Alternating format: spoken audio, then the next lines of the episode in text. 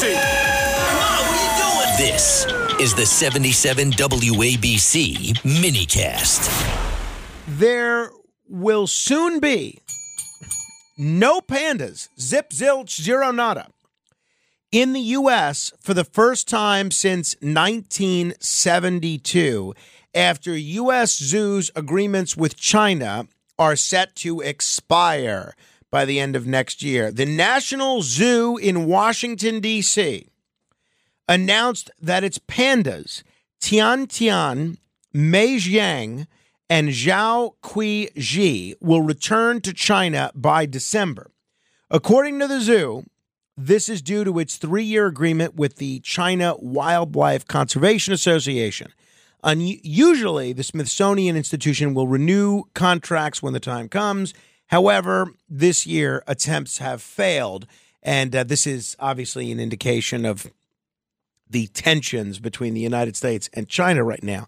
This move comes as zoos in Memphis, Atlanta, and yes, San Diego have already returned their pandas or are going to by the end of the year.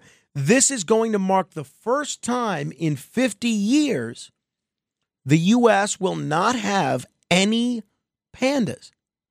And I have to say, this is kind of a bummer. I mean, not only are the pandas uh, very cute, but pandas are historically a sign of good fortune. If there's ever a time that we could use some good fortune, it's now.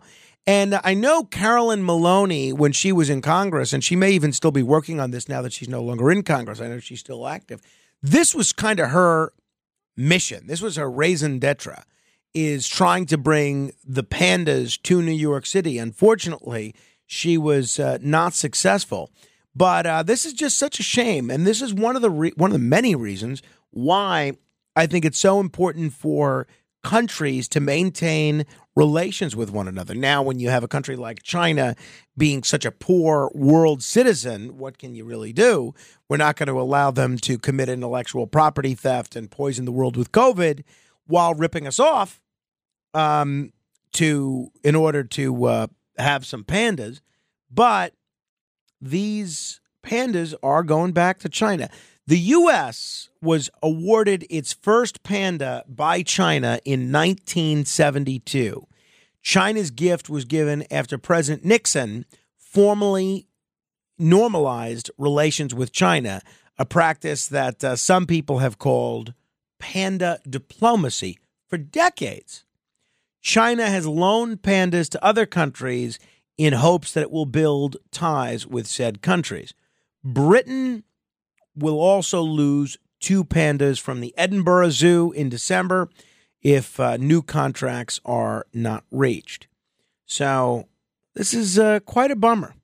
All these pandas, so I guess you have a, the couple now that are still here, they're leaving.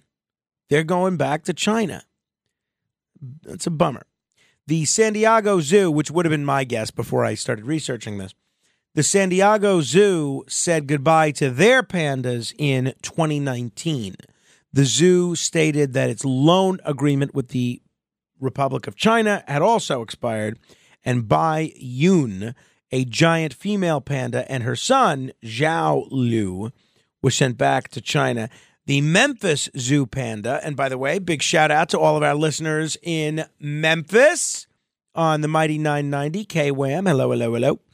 The Memphis Zoo panda Yaya was returned in April of this year. So, you know, um, they used to say the pandas are coming, the pandas are coming. The pandas are going.